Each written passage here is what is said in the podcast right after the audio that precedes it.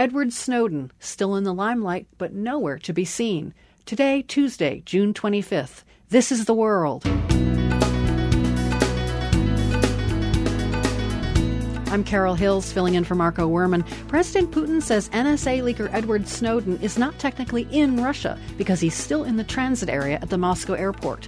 But this reporter is skeptical. Uh, the problem is that we've had loads of reporters uh, swarming all around the airport for going on three days now, and nobody has seen him. And later on the program, an eyewitness account of today's brazen Taliban attack in Kabul we uh, managed to uh, run for another 20 meters or so, surprisingly finding an eight year old school student crying, and he was also stuck in this attack on his way to school.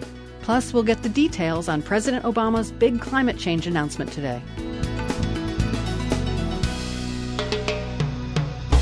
PRI's The World is supported by Medtronic, now accepting nominations for the Bakken Invitation a global celebration of patients helped by medical technology who make a difference in their communities. More on how nonprofits can earn a grant at liveongiveon.org.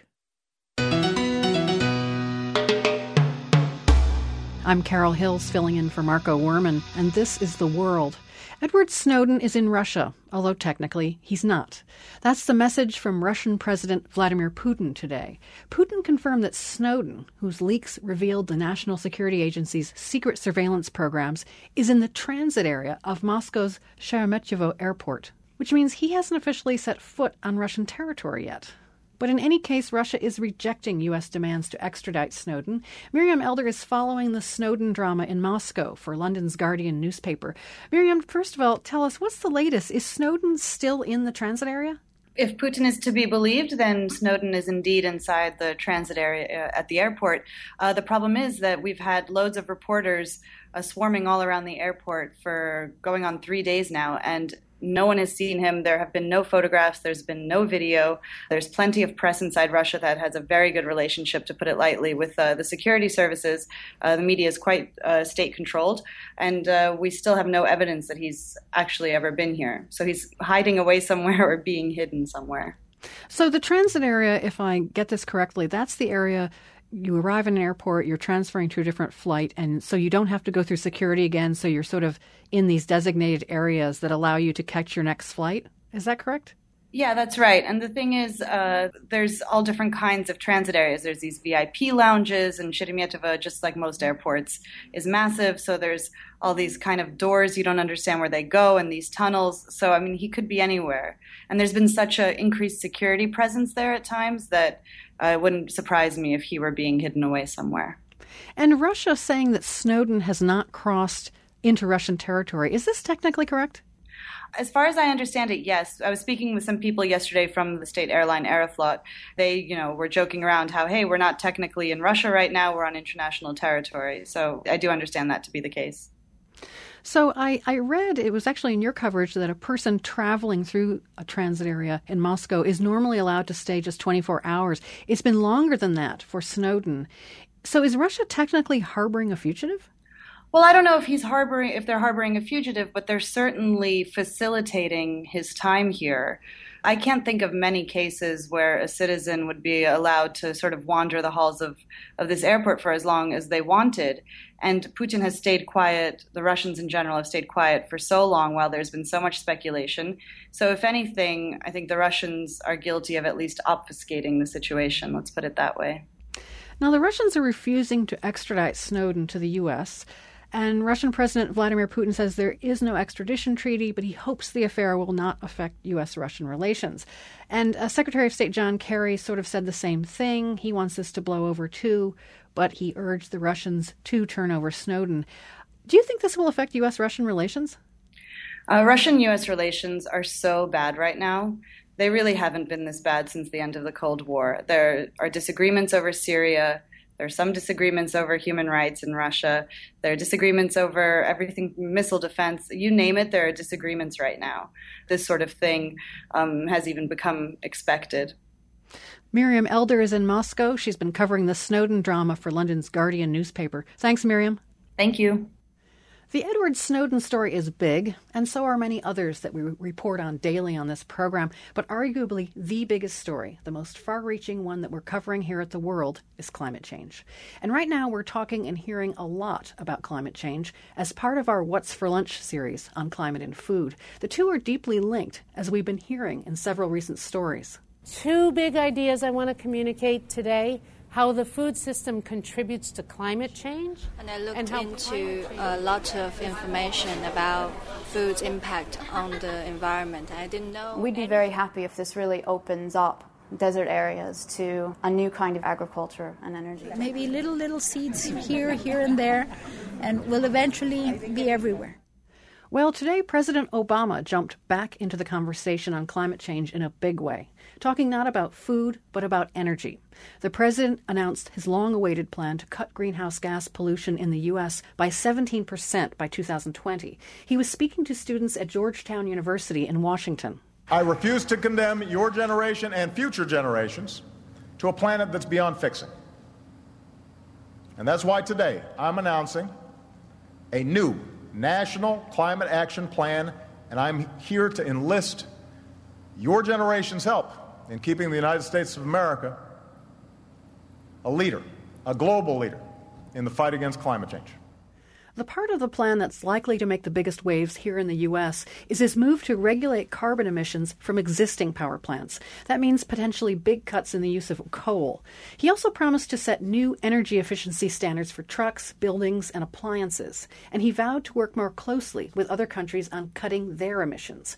We're already hearing a lot today about the big political battles ahead for Obama's plan here in the U.S., but it's likely to get a much warmer re- reception outside the country. Joanna Lewis teaches science, technology, and international affairs at Georgetown, and she's a member of the UN's Intergovernmental Panel on Climate Change. Today's announcement is going to be very important internationally. The entire world uh, was was listening today, and I think that this is going to really help to push the international negotiations forward.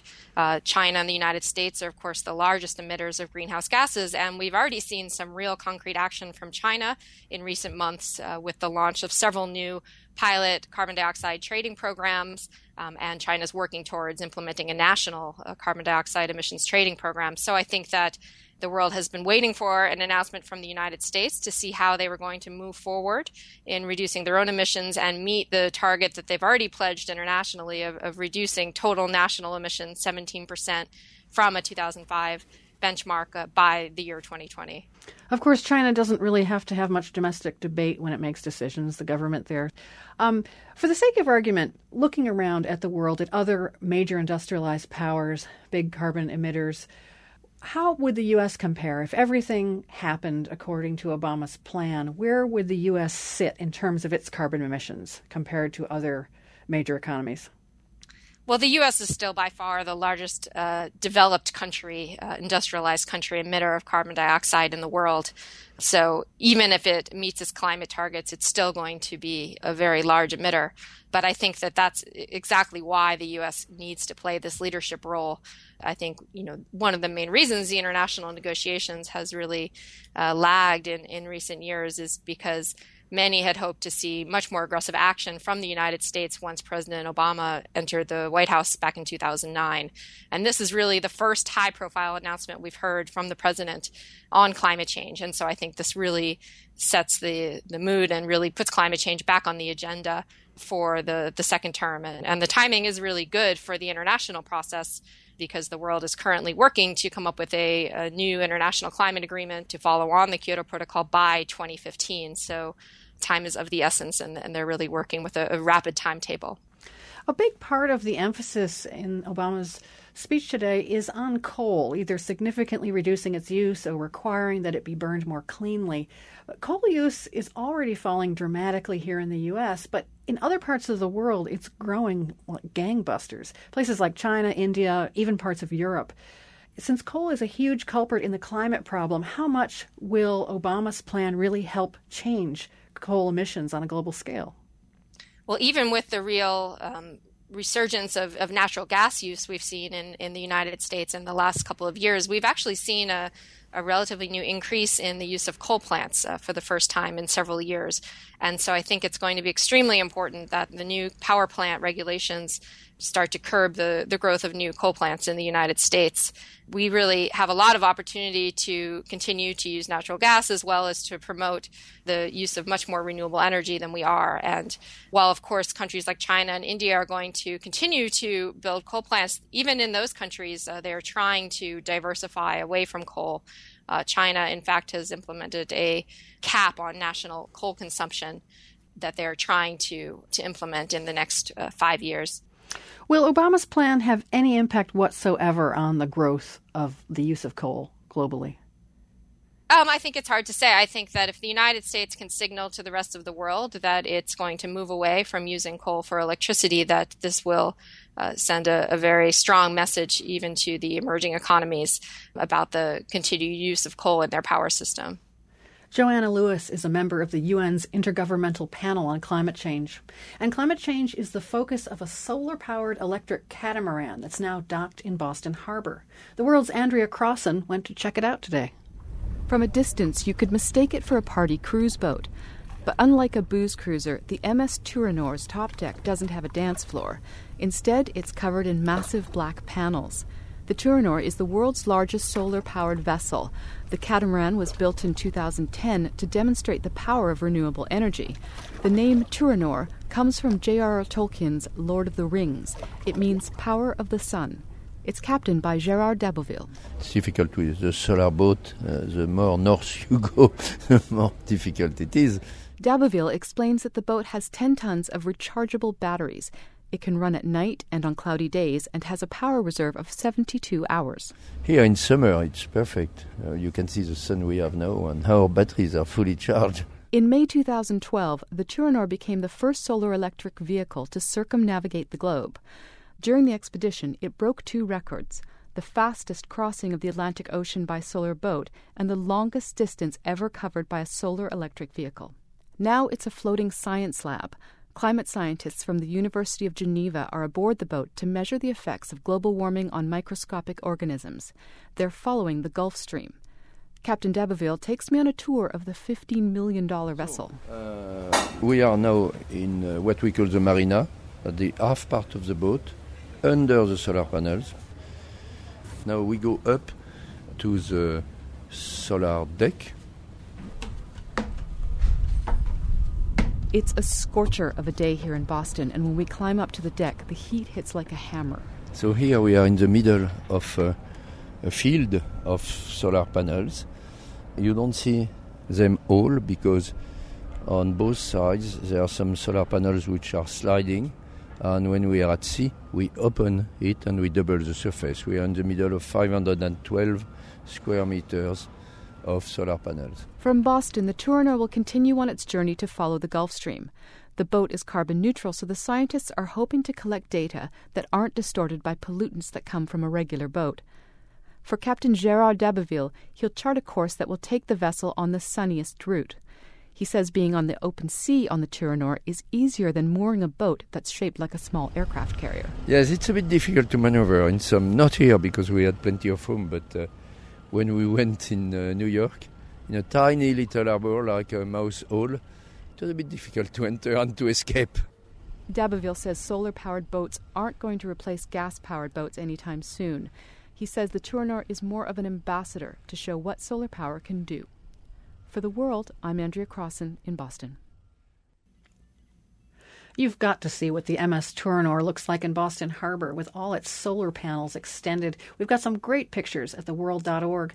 And while you're there, take a second to explore our summer long series, What's for Lunch? We've been looking at how global environmental pressures are affecting what we eat. We've been asking for your help too. Is climate change influencing what you choose to eat? Send us a picture of your environmentally friendly dish on Instagram and include the hashtag What's for Lunch. That's what's the number four lunch. You're listening to The World on PRI. The World is brought to you by PRI with help from Medtronic, now accepting nominations for the Bakken Invitation, a global celebration of patients helped by medical technology who make a difference in their communities.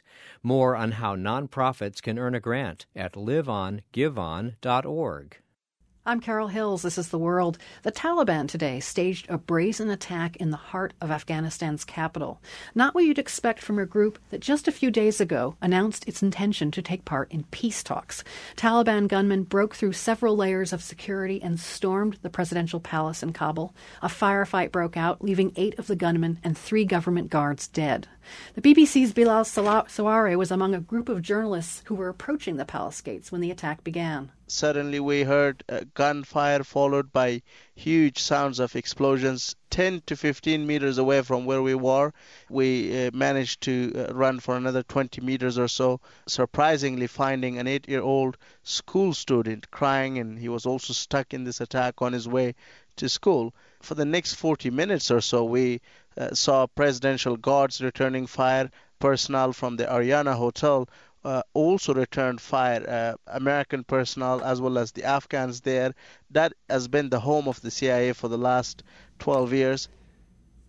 There have been other Taliban attacks in central Kabul, but Sarwary says this one was more worrisome than the others. And usually it's a security success, but an intelligence failure. Uh, by that I mean that security forces are very quick in, in reacting to these attacks. But today's attack is different. Uh, this is uh, the area of the presidential palace. President Karzai lives and works 700 meters away, and there are special forces patrolling that area specifically in place to prevent uh, attacks and to provide security. After all, this is the palace where world leaders and Western leaders in particular have been visiting the president for the last uh, decade or so. That was the BBC's Bilal Sarwary, who was near the presidential palace in Kabul during today's Taliban attack. Davood Moradian directs the Afghan Institute for Strategic Studies. He served as a foreign affairs advisor to President Karzai from 2006 to 2011. Moradian says many Afghans feel that their government has been cut out of the current peace process, and he himself thinks that in pursuing peace talks with the Taliban, Washington is favoring the interests of Pakistan rather than those of the government in Kabul most uh, conversation has been taking place between Washington and Islamabad in the absence of the Afghan government. Uh, and uh, right now in Kabul, you would find very few people who would trust Washington's in handling the peace process because uh, many people in Kabul feel that uh, there's a kind of a behind deal between Washington and Islamabad at the expense of Afghan sovereignty and Afghan independence. Let's move to the subject of President Hamid Karzai. There's very mixed feelings about him and his ability to negotiate peace with the Taliban right now. I mean, do you think he's up to the task? Karzai administration is exhausted. It has been in power for over 10 years, and it does not have uh, any more political and uh, institutional energy to dedicate to peace process. Therefore, many in Afghanistan are calling for a new president, which we will have next year, and the next president would have a stronger mandate for peace process in Afghanistan. So please don't rush. Wait another ten months or so. Then we, there would be a new administration in Kabul, not a lame duck, not an exhausted administration that now uh, Kabul government represents. I'm just curious. You work side by side with President Karzai for many years. There's some in the U.S. who think he's sort of erratic and uh, not reliable. What would you say to that? On the bigger picture, he has been extremely consistent, uh, unlike uh, his American counterparts. But that consistency, that clarity has not been forthcoming from Washington. George Bush has a different approach towards Afghanistan. President Obama has changed his mind almost every three months years. Uh, Karzai and Washington have been reinforcing uh, each other's bad behavior. Davood Moradian directs the Afghan Institute for Strategic Studies. He served as a foreign affairs advisor to President Karzai from 2006 to 2011. Davood Moradian, thank you very much. Thank you. Time for a great underdog story. There was a huge upset at Wimbledon tennis tournament yesterday. One of the globe's best players, Spain's Rafael Nadal, was beaten by a player ranked 135th in the world. The world's Clark Boyd asks the question on all our minds. who the heck is Steve Darcis? No, seriously, I'm watching Wimbledon yesterday and I can't believe my eyes. Some guy the announcers call Steve Darcis is beating Rafael Nadal, the great Rafa, and in straight sets. Steve Darcis has two match points. He only needs one. And then I'm watching Darcis in the news conference just after the match, and there's this gem. Nobody was expecting uh, my win today, I think. That's an understatement, Mr. Darcis. So the first thing today, I get a hold of Chris Dennis. He's courtside at Wimbledon for the BBC World Service. Chris, I ask, Steve Darcis? a relatively little known Belgian, Steve Darcy, and we've been told reliably by the man himself today that actually the, the surname is pronounced Darcy. So I'm assuming that all the uh, uh assembled journalists there are having a crash course in who is Steve Darcy and, and what can we find out about him. Yes, they are. Uh, we've been some, doing some digging today, and uh, he's 29. He's from the French-speaking part of Belgium, uh, Liège, which is a small, very quaint town. Ah, Liège. That's where Charlemagne may or may not have been born. Also, Liège has really good waffles, and I'm talking by Belgian waffle standards. I know, I lived in Belgium for a couple of years. And now, well, Liège has got Steve Darcy, the giant killer. Okay, Darcy's win has hardly vaulted him onto the same Belgian tennis pedestal as, say, Justine Henin or Kim Clijsters. But it's fair to say Belgian sports radio enjoyed reading out the headlines from the British sports pages today. The shock of the century, dat vind ik een beetje zo. maar, uh, oh, maar de nowhere man, want zo vind ik hier ook een Nowhere uh, man may be a bit unfair. Darcy has been on the tour for a while now. He has two wins, although he's never progressed beyond the first few rounds of any major tournament. Here's Darcy on Belgian radio today, answering that old sports journalist post match chestnut. How do you feel? I'm doing great, Darcy said. Got to bed a little bit late. And then comes the follow up question You had a little beer? Et la petite bière aussi? La petite bière de récup, oui, la fameuse. Euh, yeah, of course. After a day like that, you need a beer spoken like a true Belgian. Well, while folks back home celebrated, Darcy himself was enjoying the Wimbledon limelight. The BBC's Chris Dennis says he saw a famous BBC TV anchor, Sue Barker, interviewing Darcy on the stadium roof. And there was a massive crowd assembled, craning their necks. Everybody was saying, Oh my word, that's Sue Barker. But who on earth is she interviewing? And then there was a ripple went round the crowd saying, oh my goodness, it's that chap. What's his name? Oh, then, then all of a sudden somebody who knew their tennis would say, well, it's Steve Darcy, of course, the guy that beat Nadal yesterday. And then the whisper went round the crowd, and before we knew it, everybody was muttering the words Steve Darcy. Next up for Mr. Darcy, Lucas Kubot of Poland. I emailed a tennis loving Belgian friend of mine to see if she's excited about Darcy's next match. The win against Nadal was the most beautiful victory of his career, my friend wrote back. Don't expect to hear from him again, though. For the world, this is Clark Boyd. This is The World on PRI.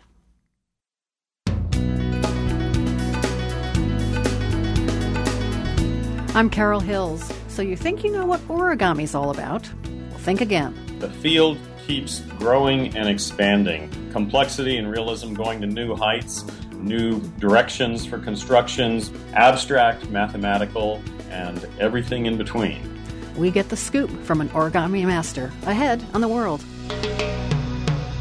PRI's The World is supported by Medtronic, now accepting nominations for the Bakken Invitation, a global celebration of patients helped by medical technology who are making a difference in their communities. Learn how nonprofit organizations may earn a $20,000 grant at liveongiveon.org.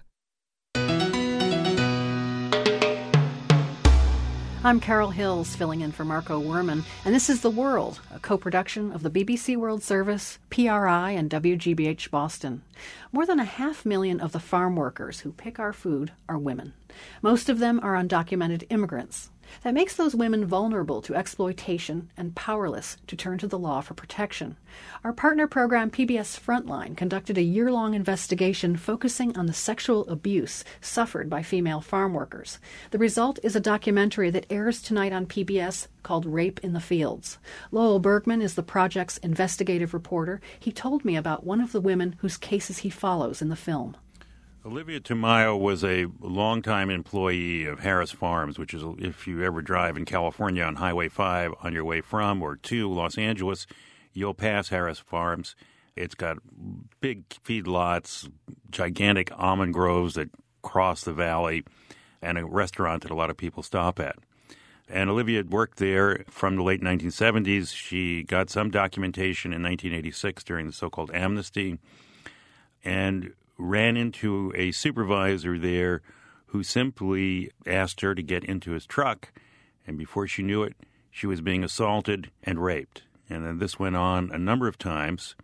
And he continued to harass her over a period of years, telling her things like, You're mine. In the rape incidents, uh, she would later testify that he threatened her with a gun and with a knife. And she was in absolute fear of her family finding out, of losing her job, of uh, the humiliation of the situation. She didn't know what to do. In the late 1990s, she became aware that there were sexual harassment laws, and when she got into a physical fight with this person, she decided that she was going to complain. And from there, she eventually winds up with the an un, usually a, a very obscure agency that you don't know much about called the Equal Employment Opportunity Commission. You may see their posters at wherever you work, and they are the one agency that deals with the issue of sexual harassment in the agricultural industry. What happened to her when she took her case to court? Well, most of these cases, I should point out, when they are brought, are settled. The case is against the employer. This is a civil suit, it's not criminal. The employer has to provide a safe place to work, and that's the issue. And was there sexual harassment there? The companies usually settle. In this case, Harris refused to settle, and so it had to go to trial. She went to trial, she testified, so did the alleged perpetrator, and she won. Got a million dollar verdict and it shook the agribusiness community in California, if not the whole nation. That a farm worker woman could win against a large employer. Have there been any criminal prosecutions? What we found was that in none of the cases we looked at, mm, one exception in Madera County slightly, but in none of the cases was there ever a follow up from the civil litigation to a criminal prosecution or even investigation. Why is that? First of all, the Justice Department says that two thirds of all rapes, for instance, are never reported in this country. Now we're talking about the whole panoply of the population. The next reality of it is, is that they're very difficult cases to make. If you don't have DNA in a criminal case involving rape, your odds of getting a conviction are 7 out of 100.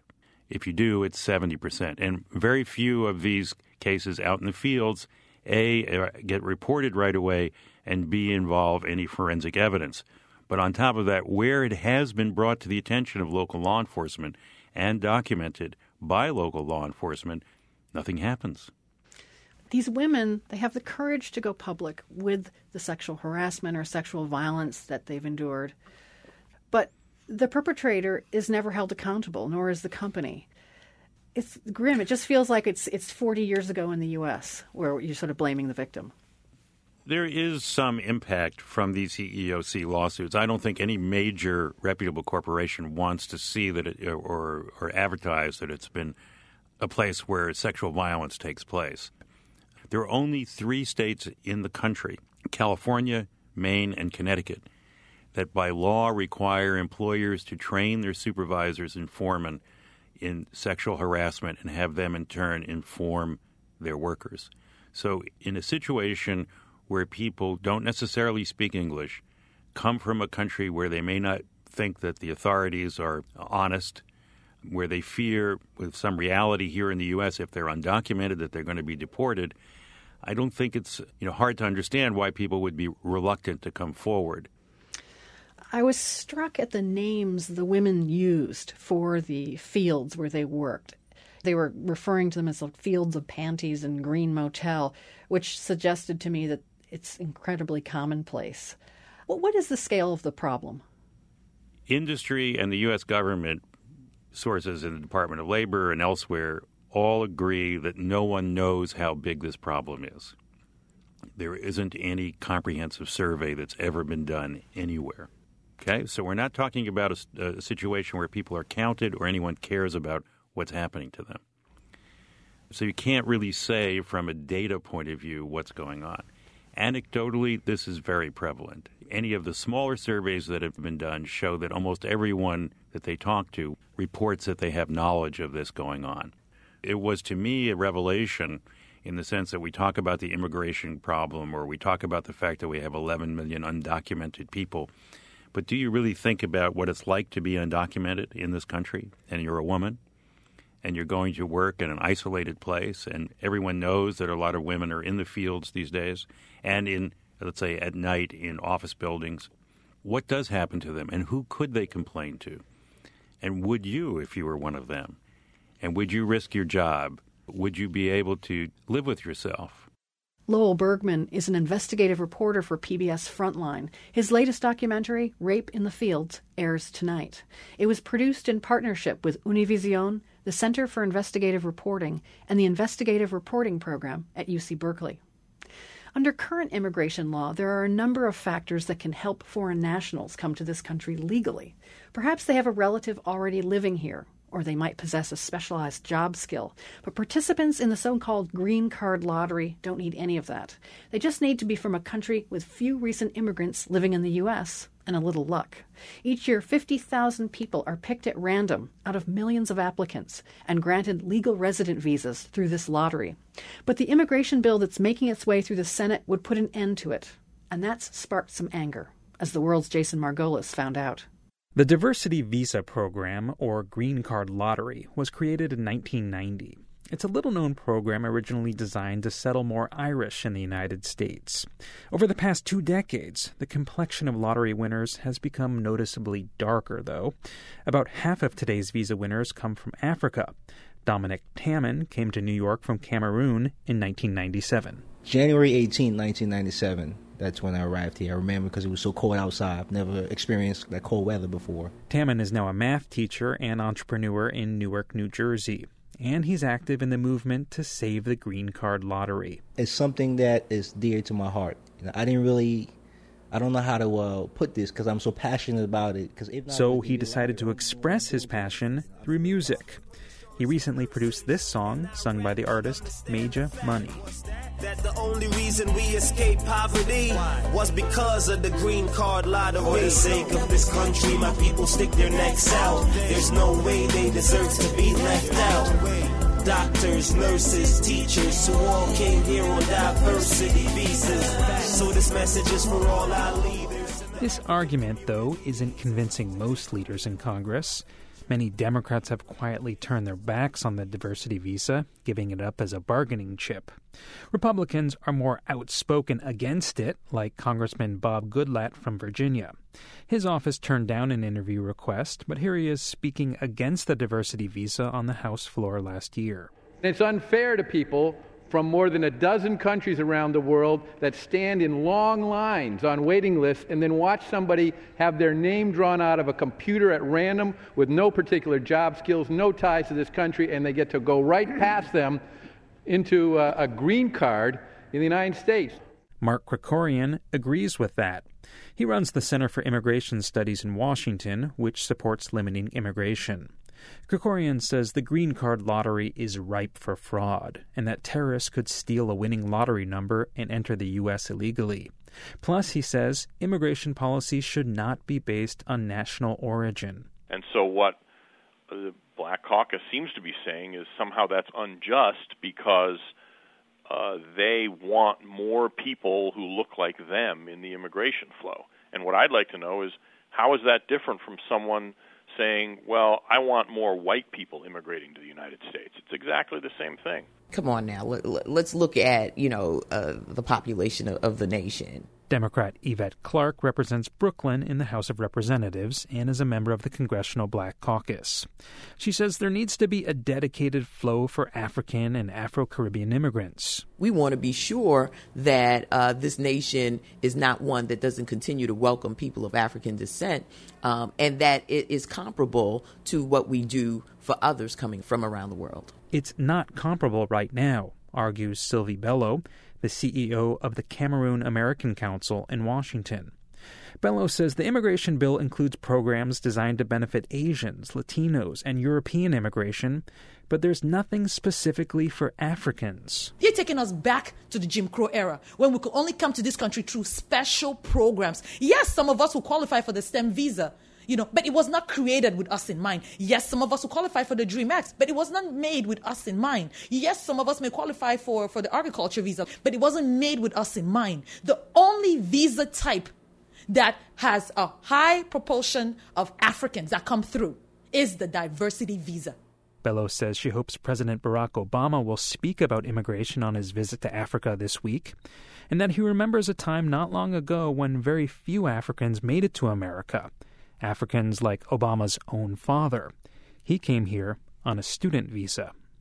For the world, I'm Jason Margolis.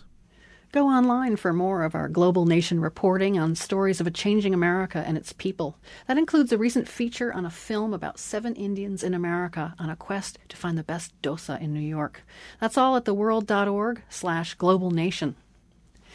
Ensapeng Motema is a South African journalist living in New York, and she's been spending a lot of time online checking on the condition of South Africa's former president, Nelson Mandela. He's 94 and he's now in the hospital for the fourth time since December. Every time Nelson Mandela goes back to hospital, I cannot help but worry his time has come. For us South Africans, Mandela is not just our former president. He's a beloved grandfather, a protector, and a symbol of what's best about our country. We name everything after him the Mandela Bridge, the Mandela University, the Mandela Children's Fund, the Mandela Soccer Cup. I mean, the man's face is even on our money. My mother tells me to feel grateful to have grown up in a free South Africa. I was 10 when Mandela became president. Before then, my mother had to travel with her passport everywhere she went. The police would stop her when she went to places reserved for white people. She went to blacks only schools, blacks only restaurants, and did hard labor, a blacks only kind of a job. I didn't go through any of that. I went to a multiracial school. I can go to any part of my country with no restrictions. Blacks and whites live side by side in harmony, or at least so it seems on paper. Sadly, almost 20 years on, South Africa remains divided. Racism might have left the restaurants, but it's alive at the dining room table. Behind closed doors, blacks say, white people have such a sense of entitlement they forget that this is our land and we could kick them out anytime. And I've heard white people say black people are such savages, their government is corrupt, and I'm thinking of moving away. And then there's the economic inequality. Wealth still remains in the hands of the white minority and a small black elite, while the rest of the country is poor. Resentment bubbles under the surface, and violence threatens to explode. Many fear that once Mandela is gone, his Rainbow Coalition will fall apart whites against blacks, rich against poor. And what scares me is that these days we do not have the kind of leaders that can hold the country together. Mandela may not be with us for much longer, and I would hate if something happened to him while I'm so far from home. I want to be able to hold hands with my countrymen when his time comes. But then again, I think Mandela would want me to be here in New York, taking advantage of the opportunities he spent his life fighting for. So I'll keep checking the news wires, texting my friends, calling my mom, desperate for the news I hope will never come. Ensapeng Motema just completed her master's at Columbia Journalism School. Her essay was first heard on Columbia's Uptown Radio. The art of origami is front and center for today's GeoQuiz. Japanese artists were the first to come up with the idea of neatly folding paper into the shapes of cranes and other animals. Nowadays, origami artists all over the world are doing landscapes, spaceships. The sky's the limit, really. That's if you have some time on your hands. I may spend hours or even days developing an intricate design, working out the positions of all the folds and how those folds interact, and then again taking hours to days to actually fold the object up. So if you have a little time, help us locate the newest International Origami Museum. When it opens later this year, it will be Europe's first. Its host cities in northern Spain and was once the capital of the Kingdom of Aragon. Today, the city boasts a third millennium bridge that spans the Ebro River. Can you name the city? The answer is coming right up.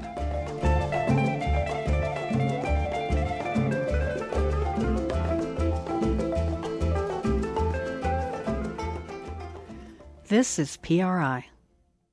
I'm Carol Hills. This is The World. Europe's first museum dedicated to origami will open later this year. It will be in the northern Spanish city of Zaragoza, which is the answer to our GeoQuiz today. It's a sign that origami is increasingly considered a serious art around the globe. So says Robert Lang, an origami master living in California. And Robert, you've been huddling these past few days at an origami conference with origami artists from all over the world. What's the buzz in origami? The buzz in origami is that the field keeps growing and expanding. Complexity and realism going to new heights, new directions for constructions, things that are not just representational, like traditional, but abstract, mathematical, and everything in between. Tell us about the kind of things you're actually seeing, the shapes or ideas that are being expressed that are that are new to you.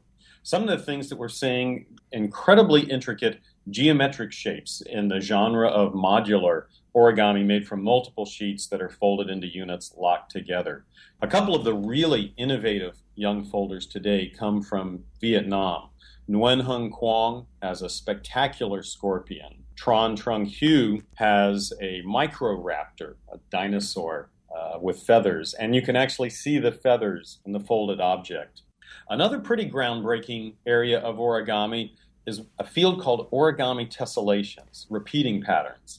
And we had fantastic tessellations here by one of our special guests from Germany, Ralph Conrad.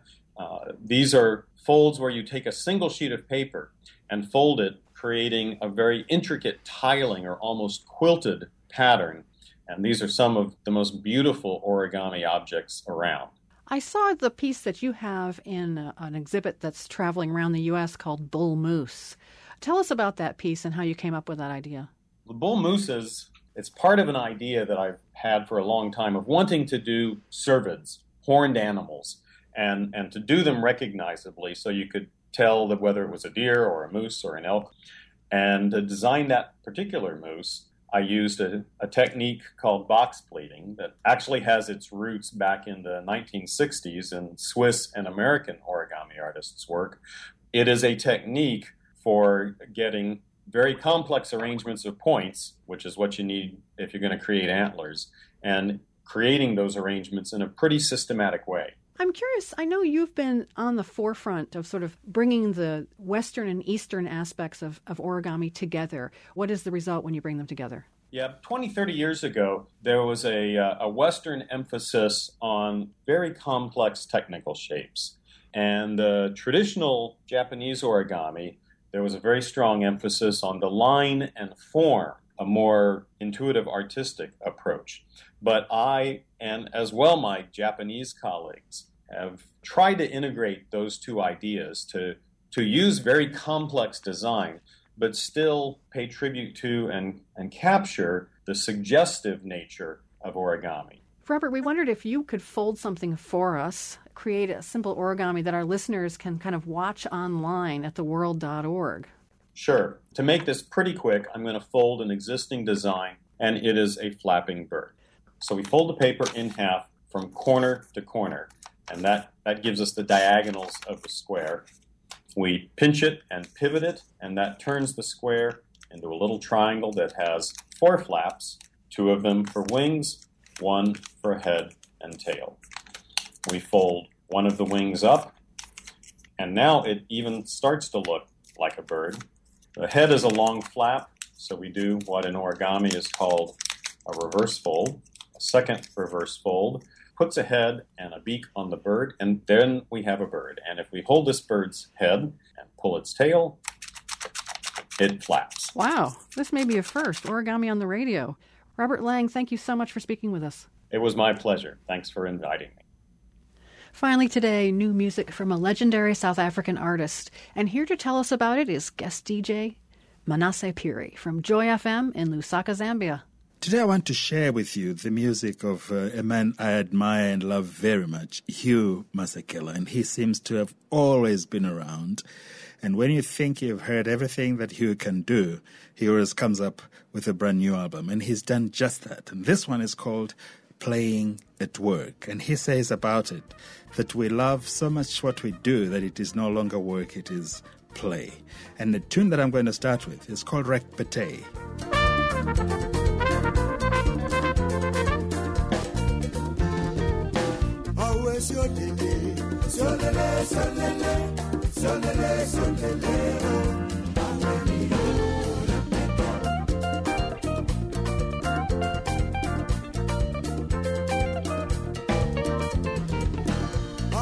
Rek Pete.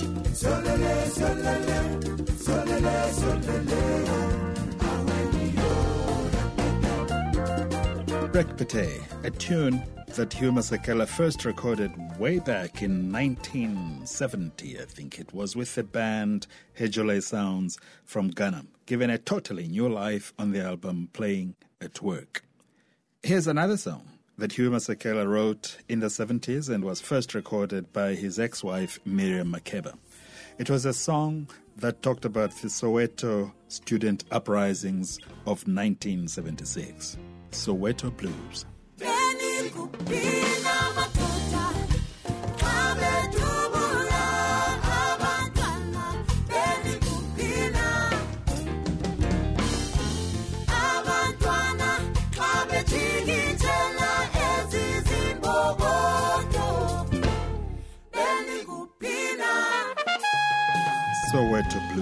Hugh Masekela from the album Playing at Work.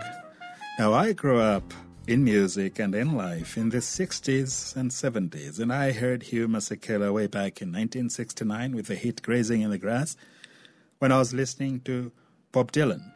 And I never thought, then or even recently, that Hugh Masekela could ever play Dylan.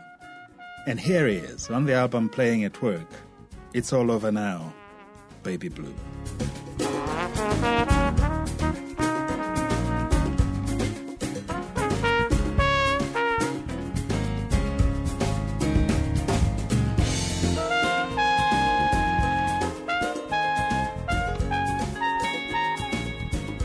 all over now, baby blue. Hugh Masekela. And I wonder what Mr. Bob Dylan would think of that. His own old song in a township jazz version. You must leave now, what you need. You think, well, I'm Manasseh Phiri, and I'll see you again. But whatever you wish to keep, you better grab it fast. And it's all over now for our program, at least for today. From the Nan and Bill Harris studios at WGBH in Boston, I'm Carol Hills. Thanks for listening.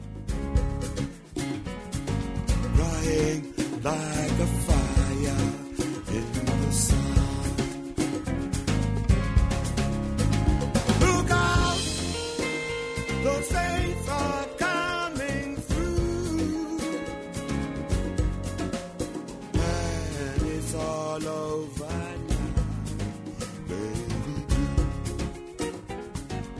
The World is a co production of the BBC World Service, PRI, and WGBH, supported in part by the Rita Allen Foundation, investing in transformative ideas in their earliest stages to leverage their growth and promote breakthrough solutions to significant problems. Online at ritaallen.org. By the Henry Luce Foundation for increased understanding of East and Southeast Asia, and by the WGBH Fund for Environmental Reporting whose donors include the Grantham Foundation for the protection of the environment, supporting a cooperative approach to solving our critical environmental problems while we still can, and the Kendeda Fund, furthering the values that contribute to a healthy planet.